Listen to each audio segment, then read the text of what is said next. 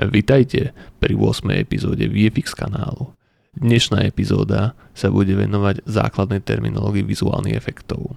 Takže prejdeme si pojmy ako kľúčovanie, tracking, set extension, retuš, aké sú vlastne nejaké základné typy vizuálnych efektov a nejaké základné informácie o tom, ako ich tvoríme. Rýchlo k nášmu intru, neintru.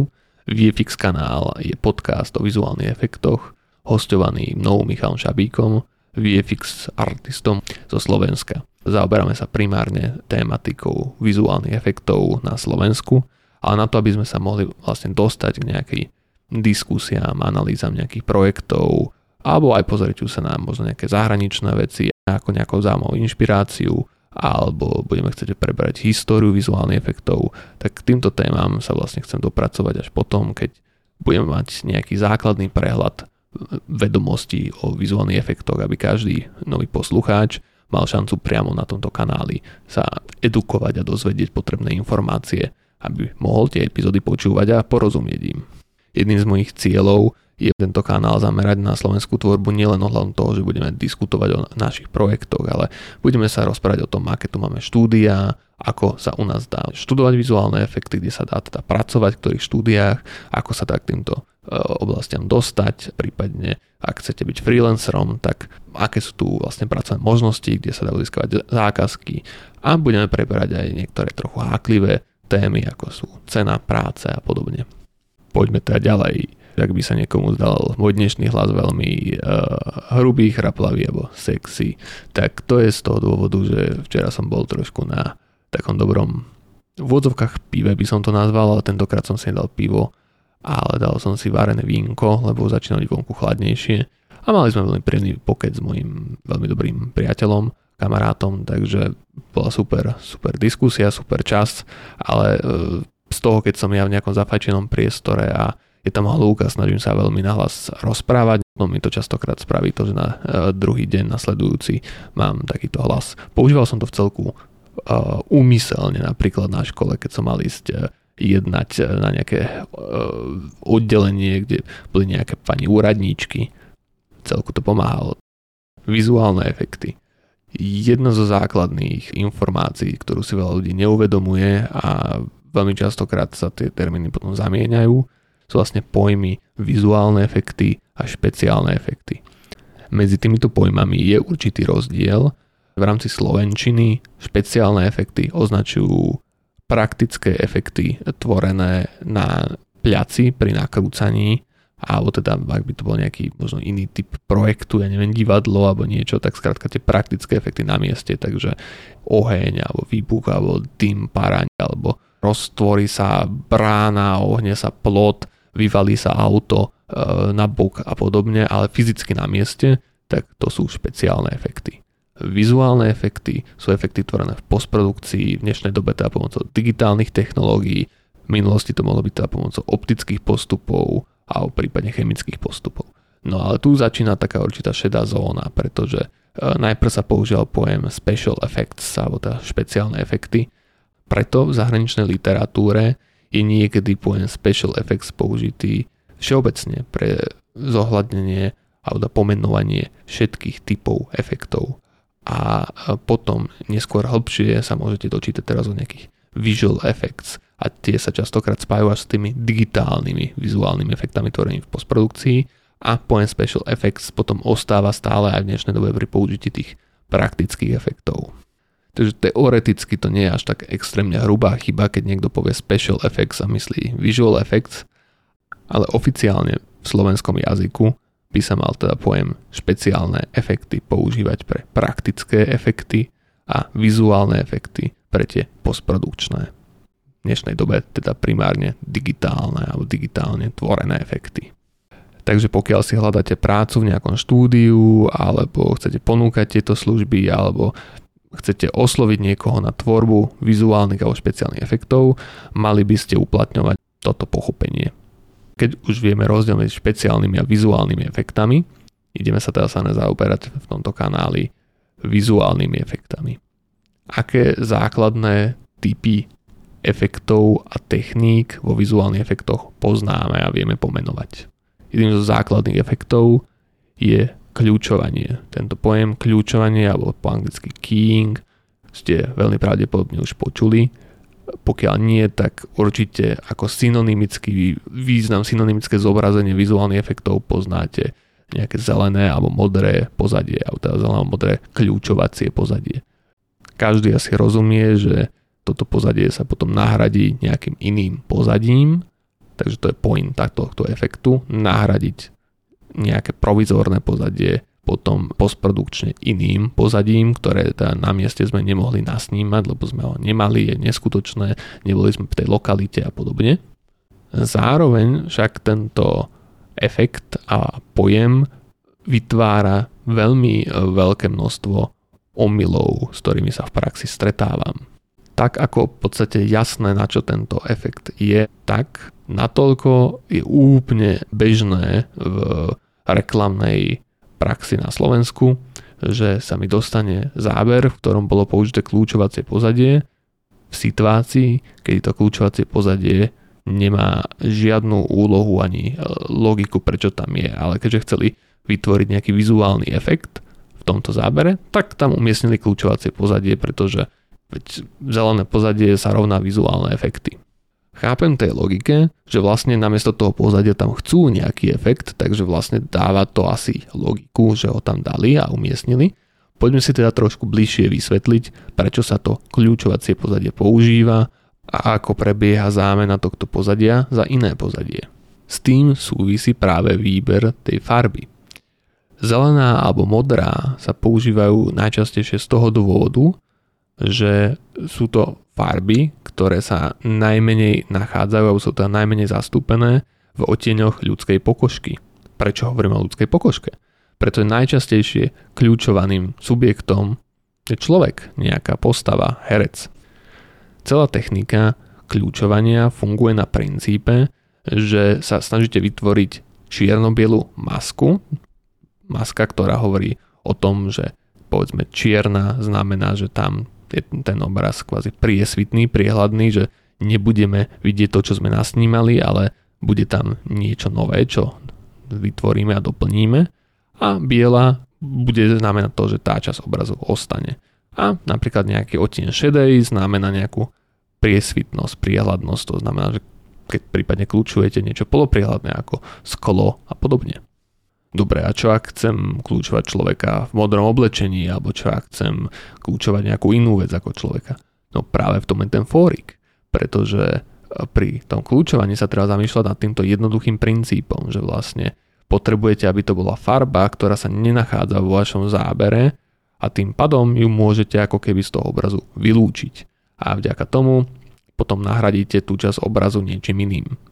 Je to tak primitívne sú sa rôzne matematické postupy, algoritmy, ktoré sú vytvorené na toto kľúčovanie. Máte difference kiery, máte chroma kiery, máte uh, rôzne iné postupy, ako vlastne môže k tomu tvoreniu tej černobylej masky z tej farby dôjsť, ale v princípe sa teda toto technicky volá chroma keying, lebo kľúčujete farbu. Samozrejme môžete kľúčovať napríklad niečo iné, môžete kľúčovať jas, to je tzv. luma keyer, takže pokiaľ chcete kľúčovať nejakú svetlú časť obrazu, napríklad oblohu. Kľudne môžete použiť Luma Keyer. A môžete sa nakľúčať inú farbu. Sú filmy a projekty, v ktorých sa kľúčovala napríklad červená práve z toho dôvodu, že ste kľúčovali niečo, čo bolo v studených tónoch a nebola tam pleťovka alebo niečo, čo má teda v sebe veľa červenej, takže sa skrátka použilo červené pozadie, to je validný postup to, že sa najčastejšie používa to modré alebo zelené, je len zaužívané z praxe, z toho, čo sa najviac teda potrebuje a využíva. Potom ešte sa niekto môže pýtať, dobre, aký je rozdiel medzi tým modrým a zeleným, kedy použiť jedno a kedy druhé. No, máte vlastne na to dve odpovede. Jedna odpoveď je presne tá vychádzajúca z toho, čo sa viacej hodí. Takže napríklad, keď snímate blondínu, tak jej vlasy sú žlté. Žltá je v spektre docela blízko zelenej, ale na opačnej strane spektra ako modrá, takže pre kľúčovanie blondíny bude vhodné modré kľúčovacie pozadie. Zároveň modrá farba a modré kľúčovacie pozadie väčšinou trošku tmavšieho odtieňu a blond vlasy sú svetlé, znova to tiež pomáha. A naopak bruneta sa vám bude ťažšie kľúčovať na modrom tmavom kľúčovacom pozadí, tam bude oveľa efektívnejšie použiť zelené, svetlejšie kľúčovacie pozadie. Podľa toho vlastne musíte uspôsobiť váš kostým, rekvizity a ostatné časti scény, aby ste s tým nemali veľký problém. Taktiež potom môže dochádzať k problému s pilom, to znamená ako keby dopadá a odráža sa vlastne to zelené svetlo a modré svetlo toho kľúčovacieho pozadia do vašej scény, tým pádom sa nachádza nekorektne, lebo keď potom to pozadie nahradíte za niečo inej farby, tak ten odraz nebude správny, alebo to množstvo svetla, ktoré odtiaľ dopadá tejto farby nebude korektné, takže potom to všetko musia tí ľudia vo vizuálnych efektoch potom odstrániť. Napríklad tomu postupu sa hovorí tzv. despilling. Pokiaľ sa niečo nedá dobre vyklúčovať, práve kvôli tomu, že tá časť obrazu napríklad nie je rozdielna farebne a jasovo dostatočne, tak na to potom existuje ďalšia technika, ktorá sa volá rotoskopia, čo je vlastne ručné malovanie masiek. V dnešnej dobe teda sa na to sa používajú digitálne softvery, kde môžete použiť animáciu pomocou keyframeov, taktiež môžete použiť nejaké automatické analyzovanie obrazu, v ktorom sa vám snaží nejakú tú linku, možno nejaký systém uh, upevniť a sledovať e, ňou nejakú hranu v obraze, prípadne uh, môžete to spojiť s nejakými ďalšími metódami ako tracking a podobne, o ktorých si povieme následovne. A taktiež sa v dnešnej dobe môžete použiť aj AI na to, aby sa snažilo niečo vyrezať z obrazu. A všetky tieto techniky dohromady sú potom kombinované k tomu, že vlastne vytvárate nimi tieto masky, vďaka ktorým môžete vyseparovať nejakú časť obrazu a nejakú časť obrazu potom nahradiť. Aj keď si veľa ľudí myslí, že kľúčovanie, prípadne tieto iné postupy sú v dnešnej dobe viac menej veľmi automatickým procesom, že kliknete na to pozadie, jej, enter, key, hotovo. Naozaj vie to byť veľmi pracný proces, v ktorom spájate veľa ručnej práce, rôznych týchto technológií dohromady, rôznych vedomostí, na to, aby ste skrátka nakoniec dospeli k finálnej kvalitnej maske, ktorá bude mať hrany, ktoré vyzerajú prirodzene, ktorá bude teda korektne kľúčovať aj tie polotransparentné alebo tá transparentné časti obrazu a bude to teda kvalitný kľúč alebo kvalitná maska. Čo tento postup ale nerobí je, že nesníma žiadnym spôsobom pohyb obrazu. To znamená, samozrejme, že tá maska je animovaná, je vytvorená pre každé poličko, ale toto je napríklad len bežná chyba, s ktorou sa stretám v praxi, že ľudia chcú napríklad zameniť obraz na obrazovke za hercami.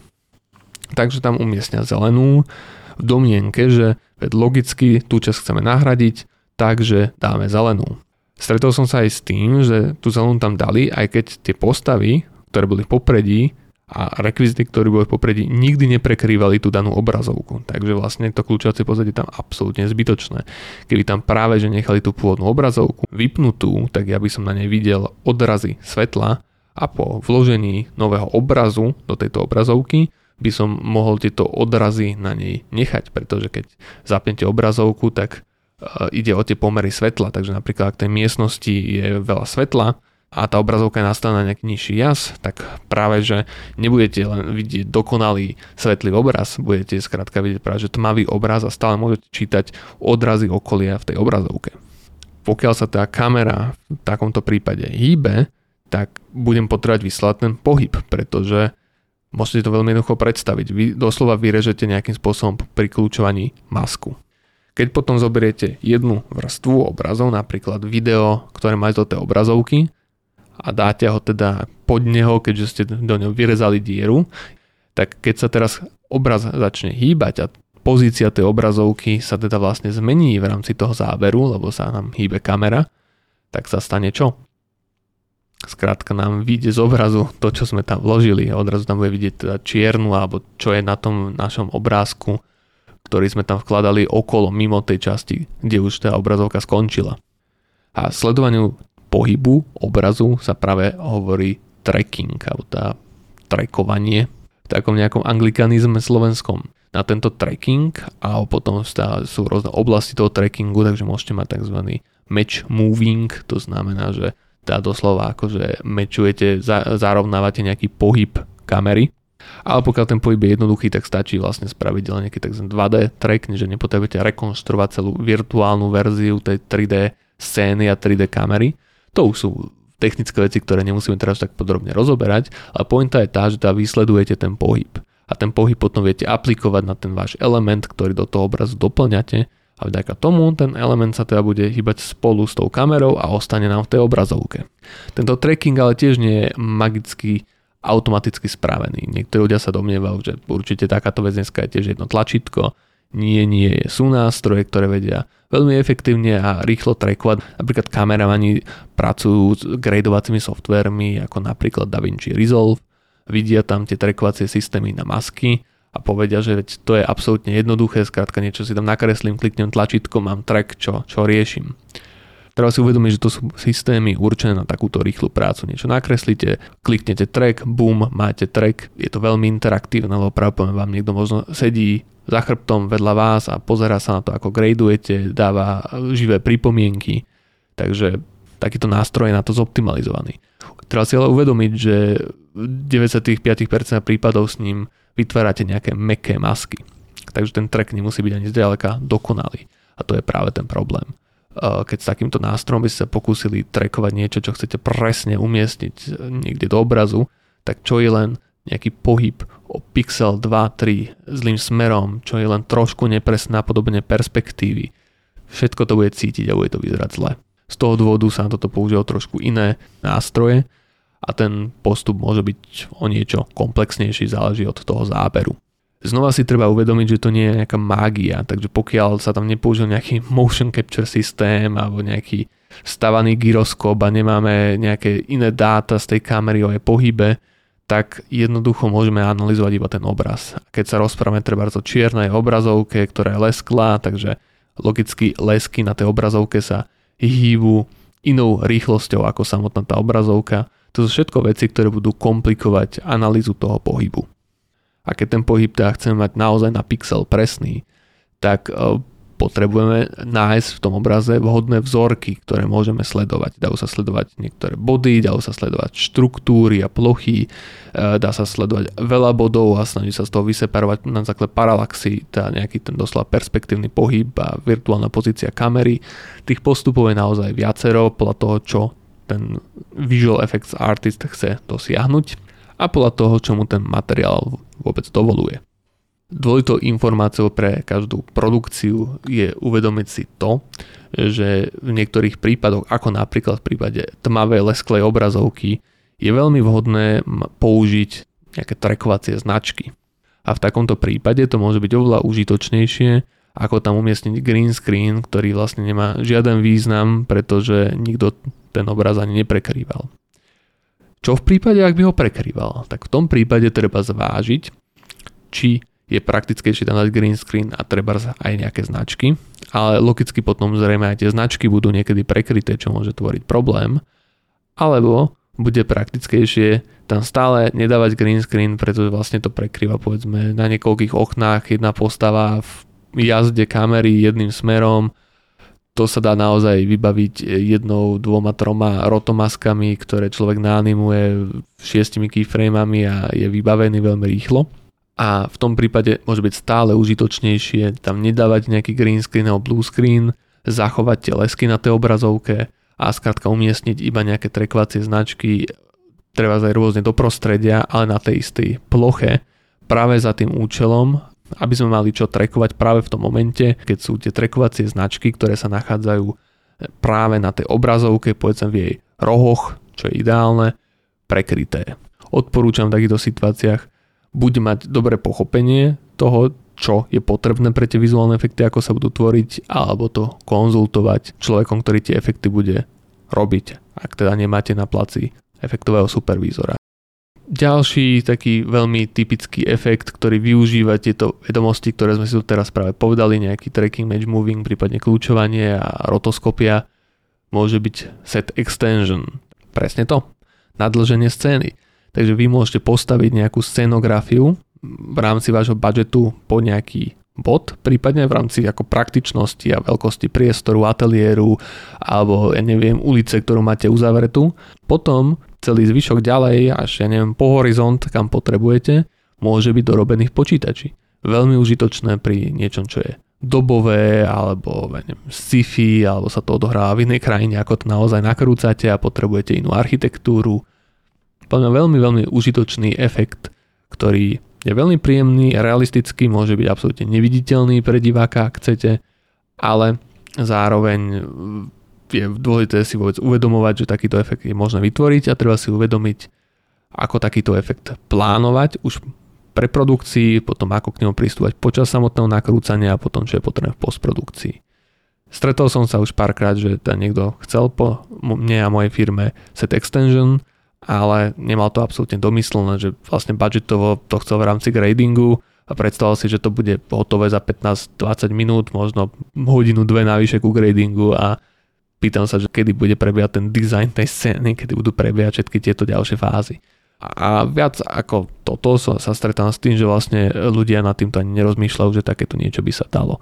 Samozrejme, pokiaľ je to mimo budget, tak jasné, v tom prípade netreba nad tým rozmýšľať, ale bolo by podľa mňa dobré, aby tvorcovia napríklad reklám si u nás uvedomovali takéto možnosti, pretože bol by to cool a bol by to naozaj super, keby tu začali vznikať reklamy, v ktorých sa veci používajú takéto techniky. Keď sa už rozprávam set extensione, tak by bolo dobre si možno vysvetliť, ako sa niektoré tieto efekty komplexnejšie dajú vytvárať. A to je práve e, pomocou toho, že do toho obrazu môžete vložiť nejaký 2D element alebo 3D element. Čo to znamená? Po 3D v tomto prípade nemyslíme to, že si môžete 3D okuliare a vidieť to na nejaké 3D telke alebo neviem, 3D kine. E, tým myslíme to, že ten efekt bol vytvorený vo virtuálnom trojrozmernom priestore. Takže 2D element je, že to je zložené z nejakého videa, fotografie a tento teda povedzme statický alebo pohyblivý obraz sme nejakým spôsobom vsadili do toho hlavného obrazu a treba napríklad pomocou toho trackingu sme ho nejako upevnili k pohybu danej kamery alebo sme nahradili nejakú časť obrazu, kde bola vytvorená maska pomocou rotoskopy alebo kľúčovania, aby tá, tento nový element bol správne nejako v hĺbke toho obrazu zasadený, to za niečo má z toho pôvodného obrazu sa ocitnúť pred týmto novým elementom, niečo za ním. Ale takýto element nemusí byť vytvorený len teda za fotografie alebo videa, takýto element môže byť vytvorený pomocou 3D grafiky. To znamená, že vlastne bol v počítači vymodelovaný naozaj trojrozmerne zo všetkých strán, bol mu priradený a vytvorený nejaký virtuálny materiál, tzv. shader, nejaké virtuálne svetlo a prípadne bol zasadený do nejakej virtuálnej scény, ktorá ten element nejakým spôsobom buď obklopuje a prípadne tá scéna môže slúžiť len práve na nejaké odrazy a e, ovplyvnenie osvetlenia a tento tá finálny element je potom väčšinou prevedený tzv. renderingom do nejakého finálneho obrázku alebo animácie a zasadený do záberu. Pri tvorbe týchto 3D elementov samozrejme sa môžeme snažiť o realizmus, čo je trošku zvyčajne technicky náročnejšie, alebo o štilizáciu, čo je samozrejme výtvarne náročné, aby tá štilizácia bola nejaká zaujímavá. A pri tom 2D elemente je to isté, samozrejme, že to nemusí byť len z reálnej fotografie alebo videa, niečo vytvorené môže to byť vytvorené z nejakej kresby, animácie, digitálnej malby a podobne, takže znova potom je tam aplikovaná nejaká štilizácia, prípadne nejaká tá fotomontáž môže byť s nejakým úmyslom štilizovaná. Môžete sa teraz pýtať, prečo by to malo byť štilizované, keď je to vizuálny efekt do hraného filmu.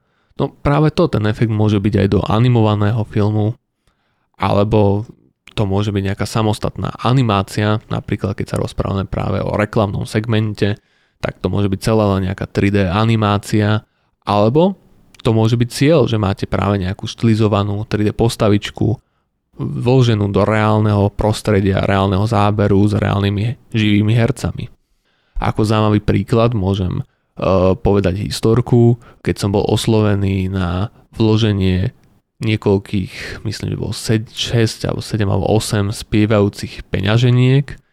Áno, správne spievajúce peňaženky. To znamená, že e, povedzme jej otváranie funguje a supluje nejaké ústa, povedzme zips môže suplovať nejaké zuby a povedzme, že nejaká prepážka sa, sa potvorí jedna druhá to supluje nejaké oči a sa nám v rámci štilizácie tam treba sa doslova aj vysunú, zjavia nejaké oči, aby ten charakter bol nejakým spôsobom štilizovaný a čitateľný.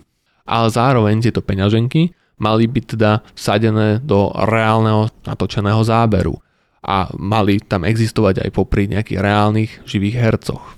Nebudem e, menovať presne o akého klienta sa jednalo, ale bol to väčší klient a mali teda spievať nejaké v celku známe slovenské skladby, alebo možno aj zahraničné, teraz si presne nepamätám.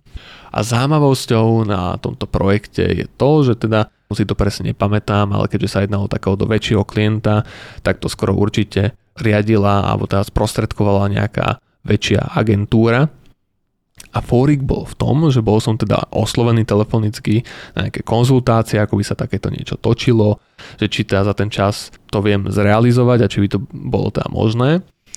A keď sme sa dostali k diskusii o cene, tak mi bolo povedané, že plánovaný maximálny budget uh, už viac menej aj s tým, že niečo pustia žilou na toto je 500 eur každý, kto niečo takéto niekedy realizoval, vie, že toto je suma absolútne mimo, preto v rámci 500 eur, teraz keď si predstavíte, že mám nadizajnovať, teraz som že medzi 6 a 8, tak tam v tom 7 rôznych charakterov.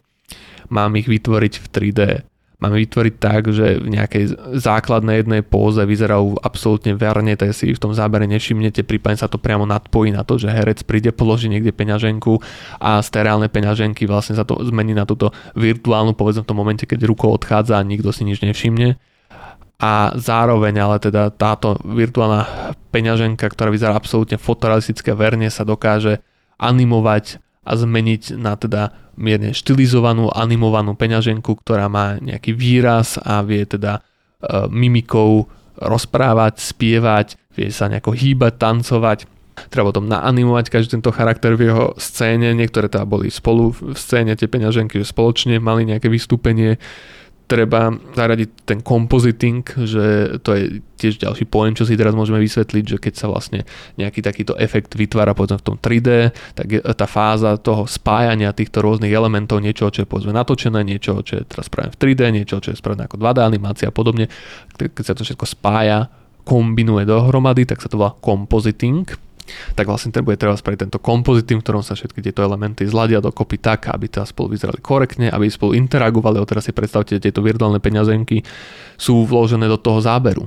No ale teraz tá peňaženka, keď treba vymyslím si spieva na práčke, tak logicky by mala na tú práčku vrhať nejaký tieň a popri tom ako sa hýbe, tak ten tieň by sa s ňou mal hýbať.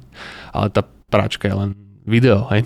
Takže ako môže ten môj objekt na tú práčku vrhať tieň. Takže na to sú ďalšie rôzne finty a techniky, že sa vytvorí nejaká virtuálna plocha alebo jednoduchý model tej práčky, na ktorú sa naprojektuje treba táto textúra tej práčky, aby sa správne svetlo teda odrážalo teraz na tú peňaženku, ale zároveň zasa potom tá peňaženka, keď bude vrhať na tú práčku ten tieň, tak sa e, vyseparuje len ten tieň a ten sa potom vloží pod túto peňaženku, ale e, teda nad tú práčku, aby ten tieň sa ocitol na tej práčke. A rôzne podobné finty, ktoré sú super zábavné, mňa to veľmi baví a vyžaduje to určitú kreativitu, ale aj technické vedomosti, aj oko na tieto veci a uvedomiť si, čo všetko tam bude potrebné spraviť a ako to spraviť ale to teda, no s tom práca, aby to vyzeralo dobre.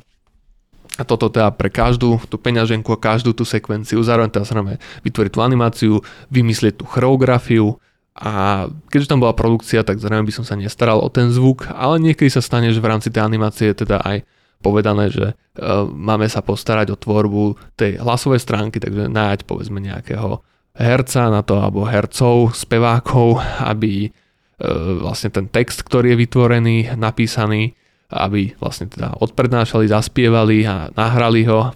Potom sa podľa toho treba naanimovať tú mimiku tých peňaženiek. Tam je obrovské množstvo práce, takže hm, kľudne len niektoré jednotlivé fázy takéhoto procesu môžu stáť v reklamnom biznise niekoľko tisíc.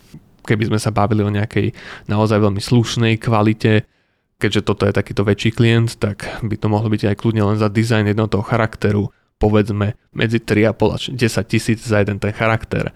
A teraz to len ten dizajn a vytvorenie povedzme toho modelu, ktorý je narigovaný a pripravený na animáciu, potom nie ešte tieto všetky ostatné fázy. Na no teda týchto postavičiek bolo 7 a budget mal byť 500 eur, takže to by reálne tieto všetky fázy, kľudne niektoré tie fázy vychádzali, že po 10 eur alebo 3 eur a podobné sumy, ale zároveň by na to mal robiť veľmi skúsený človek s použitím nejakého hardwareu, softwareu v hodnote desiatok tisíc a teda v rámci svojho know-how a niekoľkých dní, povedzme času len na tú jednu fázu, takže reálne na hodinu by to boli, že centy.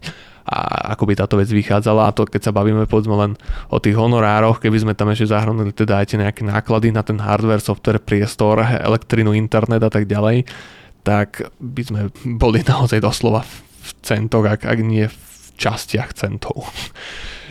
Na hodinu práce po, od rátaní nákladov. Takže takýto budgeting je vlastne absolútne mimo a nestalo sa mi iba jeden krát, že by som na niečo takéto podobné bol oslovený. Toto mám taký zaujímavý príklad, častokrát ten fail je teda menší, ale v tomto prípade to reálne si niekto takto predstavil, nabudžetoval, pritom teda evidentne hlavnou zložkou tohto scenáru sú tie peňaženky, nie je to nejaká nečakaná doplnková vec. A čo týka takéhoto projektu, tak je vlastne podľa mňa dosť komické, že sa stane, že to takto niekto nabudžetuje, či už tá reklamná agentúra, alebo či už tá produkčná spoločnosť, že niekto teda počítal s tým, že za toto sa to dá vytvoriť. Takže evidentne nemal predtým žiadnu šajnu, ako sa takéto niečo robí, koľko to stojí a evidentne nemohol robiť žiadnu konzultáciu predtým. Takže týmto by som chcel motivovať ľudí, aby sa naučili už v predprodukcii zháňať cenové ponuky, komunikovať s niekým, kto by tú prácu mohol pre nich vykonať, aby mali nejaké pochopenie toho, koľko času a koľko financií to bude vyžadovať, pretože aj keď si povedzme niečo takto vypočujú, tak je otázne, či to vedia sami správne ohodnotiť a naceniť. Takže takýto podcast vám môže pomôcť práve v tom, že v niektorých tých jednoduchých a kritických situáciách budete vedieť sami niečo lepšie odhadnúť, ale zároveň, že vás to naučí chápať tomu, že takáto práca môže naozaj obnášať veľa, veľa, veľa práce a docela aj veľkú sumu.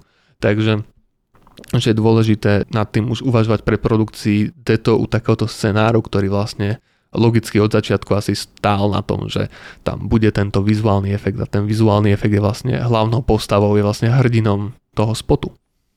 A keby už od začiatku bolo konzultované, ako sa takýto efekt bude vytvárať, tak aj veľkosť toho efektu by mohla byť uspôsobená budžetu, ktorý máte. Takže napríklad buď by ste k tomu, čo chcete, zohnali konkrétny budget, alebo keby ste už vedeli, že takýto budget od toho klienta nezískate, tak by sa rovno mohlo pracovať na zmenšení.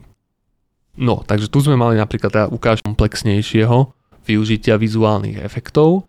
Potom ďalšou veľmi obľúbenou oblasťou je napríklad retuš. Človek si teraz môže predstaviť, čo aká, aká retuš tak tak ako existuje retuš vo fotografii, a viete si asi predstaviť povedzme nejaký Photoshop, hej, a že sa niečo retušuje, či už nejaká časť obrazu, ktorú tam nechcete, alebo sa retušuje nejaké poškodenie, alebo sa retušuje niekoho tvár a podobne, tak vlastne to všetko sa dá robiť vo vizuálnych efektoch v pohybe.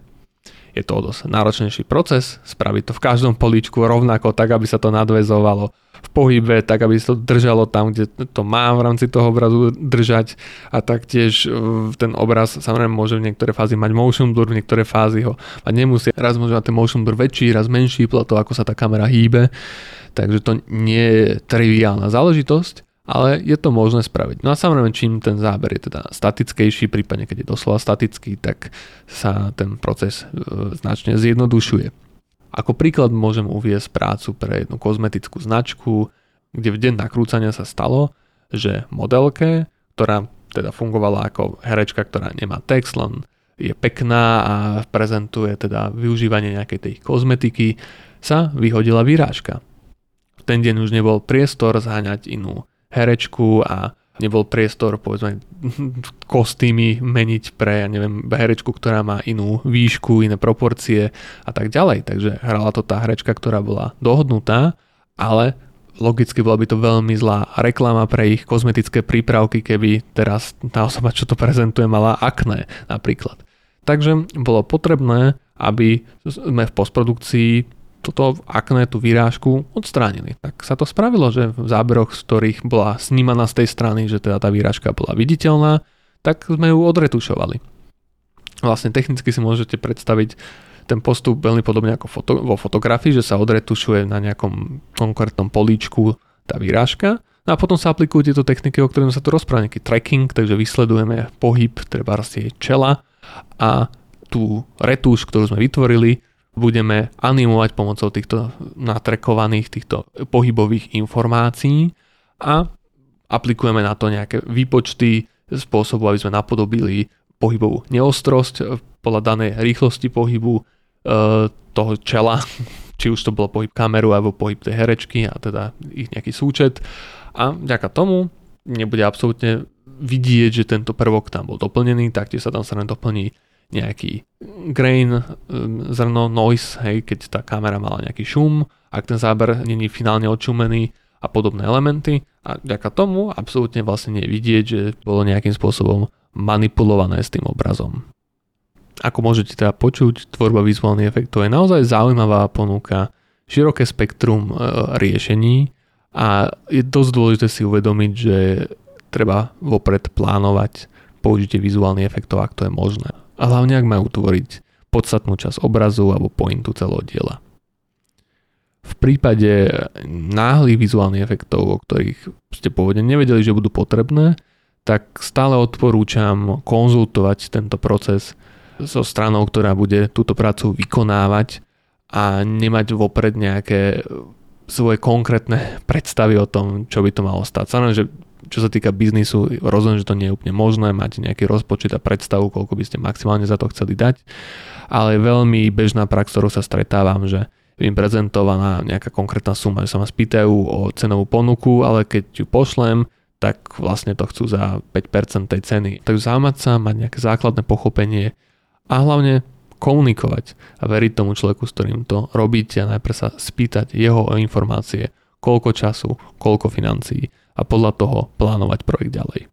No a týmto sme sa dostali na koniec tejto epizódy. Rád by som e, požiadal poslucháčov tohto podcastu, aby dali nejaký koment, prihlásili sa na odber tohto podcastu, napísali nejakú krátku recenziu. Všetky tieto veci pomôžu šíreniu tohto podcastu ďalším ľuďom a mne, že mám v tom pokračovať, lebo to má pre niekoho pridanú hodnotu. Taktiež si povieme, na čo sa môžete tešiť na budúce. Už to začína byť zaujímavejšie s témami. Na budúce sa môžete tešiť na tému s názvom Omily z praxe. Presnejšie color grading, alebo teda z oblasti color gradingu. Bude to celku zábavný pokec o rôznych historkách, ktoré som zažil v oblasti color gradingu, alebo teda tvorby farebných korekcií a color gradingu pre rôzne videoklipy, reklamy a možno niečo poviem z krátkých filmov, ale primárne sa budem sústrediť na tú komerčnú sféru a nejaké omily a faily, s ktorými sa veľmi pravidelne stretávam a musím ich znova a znova vysvetľovať. A práve ich opísanie a vysvetlenie v tomto podcaste by snáď mohlo priniesť o pár rozhovorov na túto tému menej čo by ma veľmi, veľmi potešilo a hlavne verím, že by to mohlo priniesť nejaké zaujímavé informácie pre ľudí, ktorí vyžadujú takéto služby a vďaka tomu by mohli lepšie rozumieť a cítiť sa komfortnejšie pri objednávaní si takejto práce a rozumieť tomu, prečo sa niektoré postupy robia tak, ako sa robia a, vďaka tomu byť efektívnejší vo svojej vlastnej práci. Ďakujem vám za pozornosť a teším sa na vás pri budúcej epizóde alebo pri čítaní skvelé recenzie. Čau, čau.